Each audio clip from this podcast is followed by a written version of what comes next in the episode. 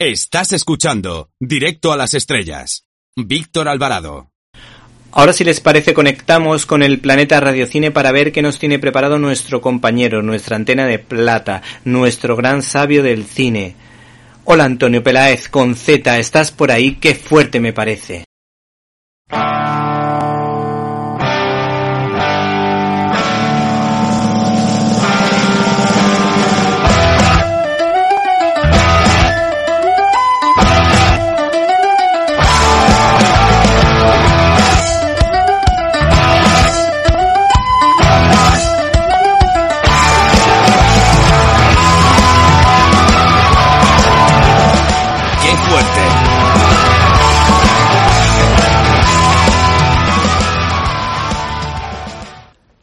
Nació en Bélgica, falleció en Suiza, con una elegancia británica innegable. Quizá una de sus ciudades favoritas eh, fue Roma.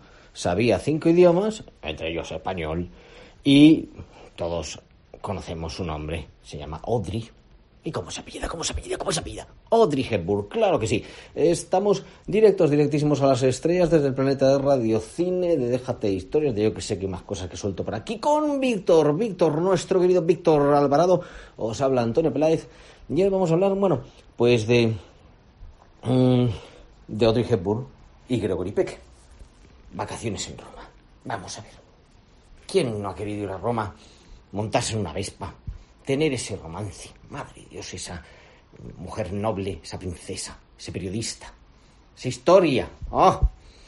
Bueno, pues eh, Gregory Peck era una estrella innegable. Se habló incluso que la iba a hacer con Elizabeth Taylor. La película incluso la iba a haber dirigido Frank Capra, pero no, fue William Wyler. Y William Wyler, antes de decirse por Elizabeth Taylor, ¿qué hizo? Pues hizo una serie de pruebas de cámara. Había una chica así, pues un metro setenta, ¿no? O sea, ella siempre tuvo complejo de que ella muy alta, muy delgada, poco pecho, mucha nariz. Vamos, que se veía fea.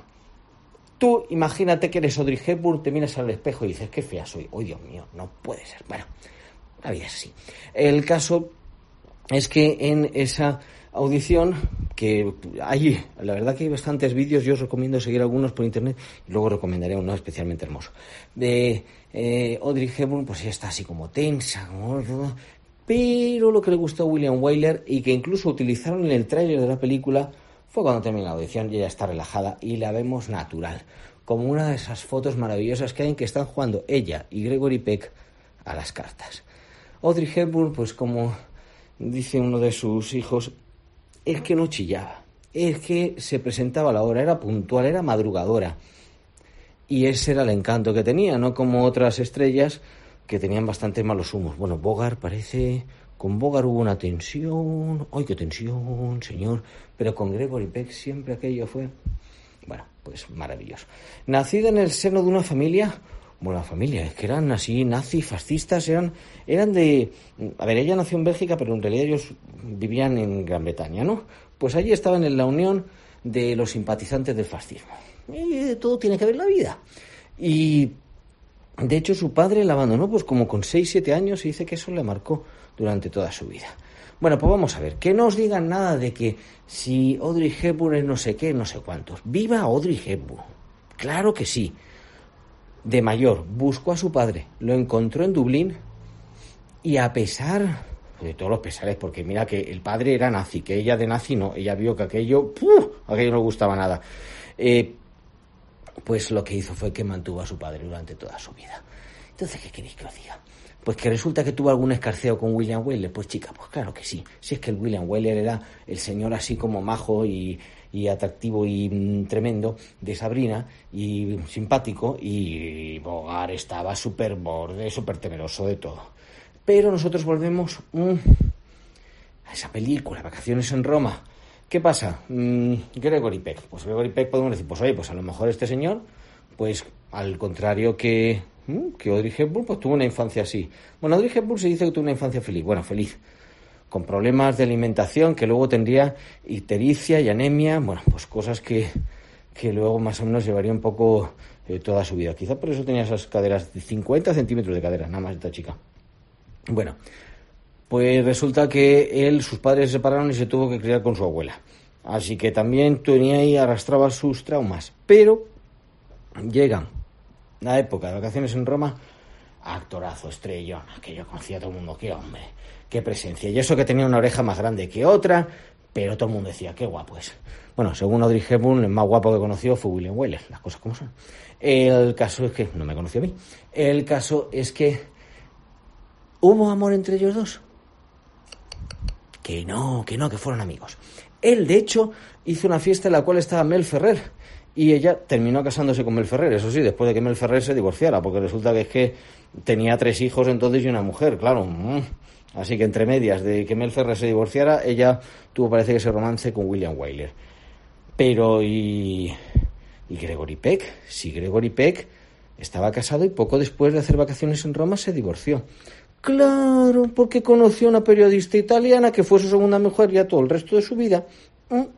Y, por cierto, que después, bueno, bueno, ahora os cuento lo de su hijo, fue terrible también. Eh, la verdad, todos han tenido unos dramas. Eh, pues ahí la conoció y, ¿mm? o sea, que a lo mejor los que dicen lo de que la relación de amistad hombre-mujer no es posible, a lo mejor pues no tienen razón. Oye, eh, estamos aquí hablando un montón. En resumen, Dramas familiares tremendos. Ella tuvo varios abortos antes de tener su primer hijo con, Mel Ferrer y luego pues eh, se divorciaron. Y pues quizá eso llevó a que fuera embajadora de la UNICEF y de hecho UNICEF sigue presumiendo de, de Audrey Hepburn que además decía que ella fue uno de esos niños alimentados durante la guerra por instituciones como UNICEF. Em, Gregory Peck se suicidó su hijo mayor eh, que había tenía problemas de alcoholismo, depresión. Mm, se dice que nunca echó la culpa, afortunadamente, a, su, a sus padres, a su educación, pero también fue algo muy duro. Siempre mantuvieron el contacto. Él fue el que dijo que en la película, aunque ella era casi casi una recién llegada, era de casi una desconocida, tenía que figurar su nombre al lado de él con el mismo tamaño. Se lo dijo a su gente y la gente le dijo, no puedes hacer eso. ¿Cómo que no? Lo voy a hacer porque además esta chica va a ganar el Oscar con su primera película protagonista. Y lo ganó, ganó el Oscar, el BAFTA, el Globo, todo, se lo llevó todo. Y... Ay, cuando ella tenía un... ¿Te está gustando este episodio? Hazte fan desde el botón apoyar del podcast de Nivos. Elige tu aportación y podrás escuchar este y el resto de sus episodios extra. Además, ayudarás a su productor a seguir creando contenido con la misma pasión y dedicación.